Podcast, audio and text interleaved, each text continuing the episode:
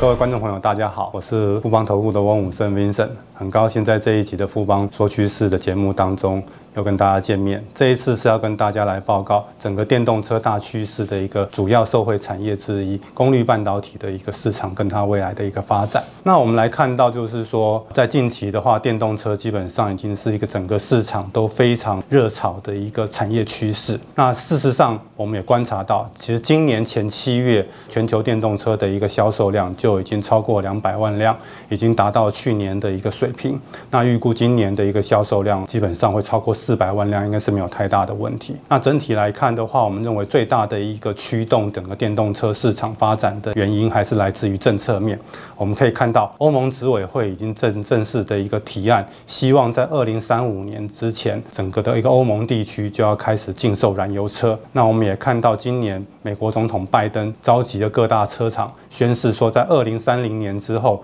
美国所有出产的一个新车，大概有半数以上都必须是电动车。我们可以看到欧盟跟整个美国这两大的一个经济体，在整个电动车市场的一个政策的一个加速推进之下，其实整个预估来看的话，到二零三零年的时候，全球电动车的年销售量会突破到两千五百万辆。以现在的角度来看，当然就是一个十倍数成长的一个大趋势。那在这样子的一个趋势来看的时候，其实我们观察到整个功率半导体它是一个最大的一个受惠的产业。为什么这样说？当然，全球的一个车辆、汽车的一个产量来讲，基本上我们认为是持平不变的，只是是会从整个燃油车变成电动车，但燃油车变成电动车，却对于功率半导体来讲的话，它具有相当大的一个刺激的一个成长空间。我们来看，根据英飞凌的一个数字来看的话，啊，每一台燃油车的所运用到的功率元件大概是十八颗，但是到了电动车的时候是两百五十颗。我们可以看发现到是一个十倍数以上的一个成长。然后那再来看，就是说，如果以功率半导体的一个成本来看的话，每一台燃油车的一个功率半导体的一个成本大概是七十一块美金，但是到了整个的一个电动车，它的整个成本的话会高达四百五十块美金，所以我们看到都是一个倍数的一个增加。随着整个量的增加，还有整整个金额的一个增加来看的话，对于整个功率半导体它未来的一个成长空间，基本上我们认认为就是一个十倍数以上的一个高速成长。那什么是功率半导体呢？基本上我们先要来介绍，就是半导体大概分为两大类，第一大类的话就是所谓的微电子元件。那微电子元件的话，强调的就是说，在整个 3C 通讯、资通讯产业里面的应用的一个像资料的计算。还有处理跟传输，那强调是体积小，然后高效低耗，所以基本上我们会强调就是它的一个先进制程。那但是呢，功率半导体就不一样，功率半导体主要的话是应用在整个的一个大的电力跟电压这样子的一个处理。那普遍来讲的话，它能够耐。高的电压，然后能够耐高温，然后可以大是主要是应用在整个像电力产业或者是像工业应用上面的。我们整体来看的话，只要用到跟电相关的话，我们都会运用到功率半导体。像我们可以发现到说，在家里面的话，我们会有很多的变频的变频的家电，它会运用到功率半导体。然后呢，像我们现在要用的电动车，电动车里面的电池的一个充电，那这个边也都需要功率半导体。我一般来讲，我们充电的时候，家里面的电是交流电，交流电充到电池的时候，它必须转换成直流电。但是呢，很特别的是。我们电动车的马达又是用交流电，所以直流电又要再去转交流电，所以这种直流电转交流电，交流电再转直流电，或者是说交流电转交流电，这种不同的一个变频或者是变压这样子稳压这样子的一个需求，通通都会需要用到整个的一个功率半导体。那所以功率半导体以往的话，我们刚刚刚有强调过，它是应用在电力事业，还有像说整个工业应用，所以它的成长是稳定的。但是近年来的话，就是因为电动车的一个大量兴起，所以带动了整个功率半导体的一个需求大幅度的一个成长。最近我们大家常常可以听到 MOSFET 或是 IGBT 这些专有名词。那到底什么是 MOSFET 跟 IGBT 呢？那我们先来看一下功率半导体的一个分类。功率半导体大概分为两大类，第一个叫分离式的一个功率元件啊，第二个的话大概就是所谓的功率 IC，我们也称为电源晶片。主要的一个成长，由于是来自于电动车的话，它需要用到大量的一个功率元件，所以它整个像 MOSFET 跟 IGBT 的成长就会非常的一个大。那整个的一个分离式元件大概分为三大类，第一个叫做二极体。那我们其实看到这个二极体就两只脚，其实我们在图片上面可以看到一个箭头，那基本上它就是两个角的一个叫二极体。那传统来看的话，它就是一个具备整流这样子的一个作用，它是最基础的一个电子元件。第二种是电晶体，电晶体又分为三大类啊，第一种它叫接面式电晶体，那我们通常称之它为 BJT。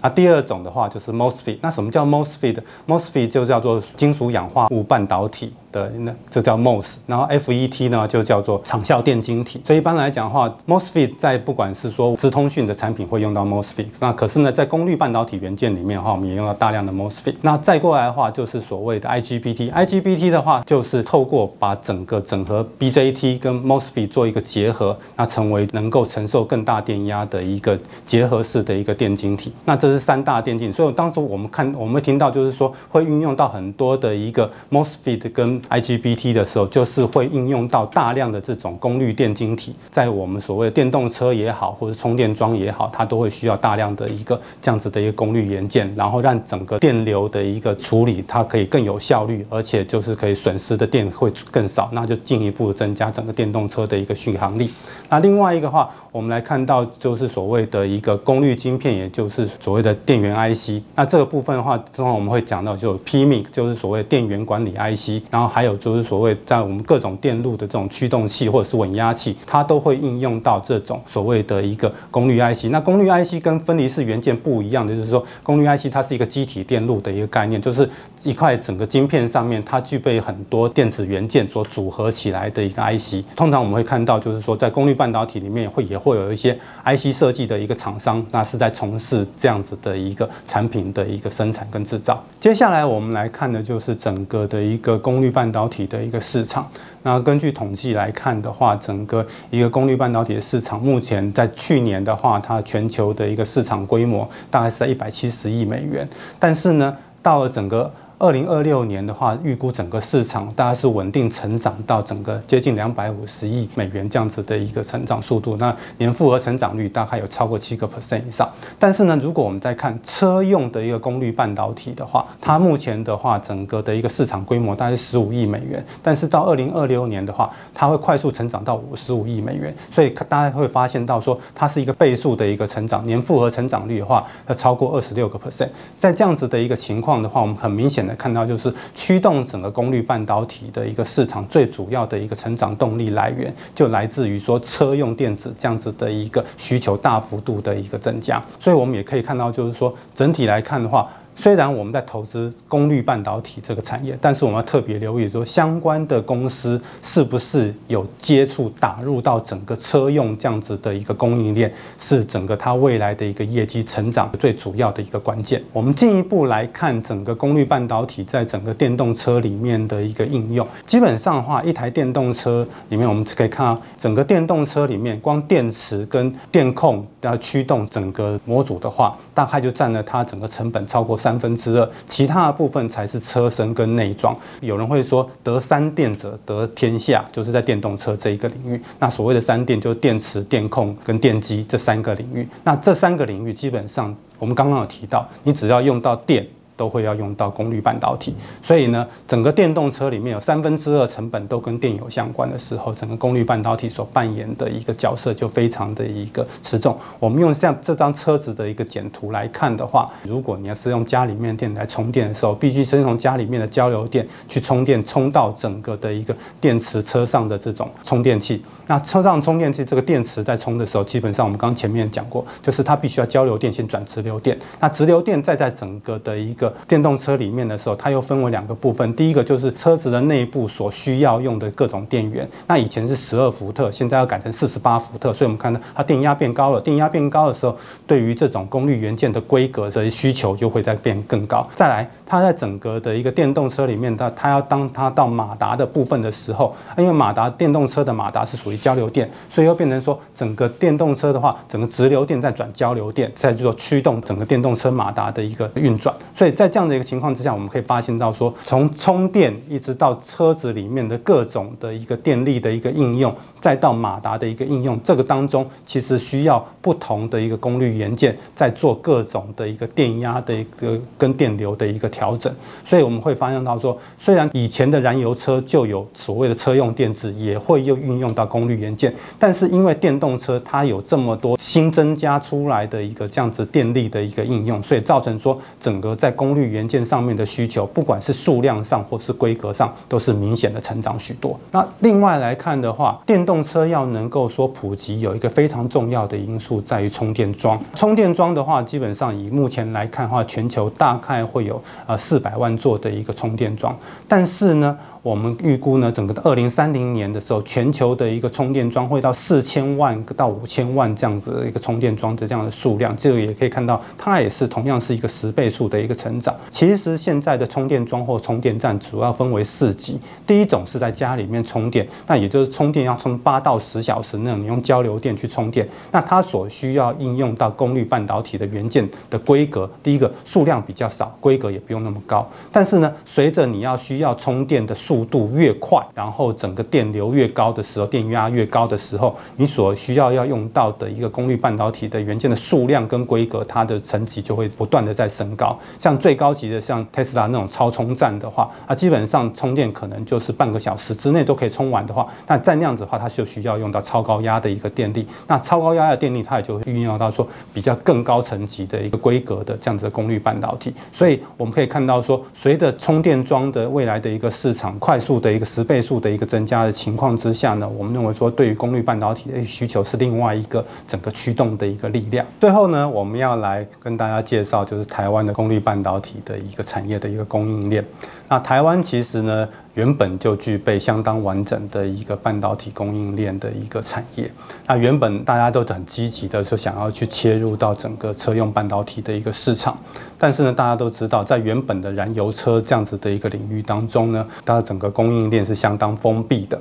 那随着整个 Tesla 在整个电动车的一个兴起之后，它其实就突破了这样子的一个传统，那也带动了很多的资讯的这些零组件的一个厂商去打入到整个的一个电动车的一个供应链的一个产业。加上说今年的话，全球的车用电子的一个大缺货，也造就整个台湾的一个供应链突破的一个机会。那我们就来看说整个的一个台湾的功率半导体相关的供应链。第一个电源管理 IC 的部分的话，像智行跟茂达，那都是值得留意的一个标的。另外一个部分的话，像功率元件的部分，二极体的一个强茂跟台半，还有鹏程、德微这些公司的话，都是在二极体里面的话。具有指标性的一个代表性的一个厂商。那在整个 MOSFET 跟 IGBT 里面来看的话，MOSFET 要注意的话是像富鼎跟捷力。那 IGBT 的话，像茂系是在主要在负责做 IGBT 的一个代工。那强茂跟富鼎跟鹏程也都有相关的一个产品，可以让大家来做留意。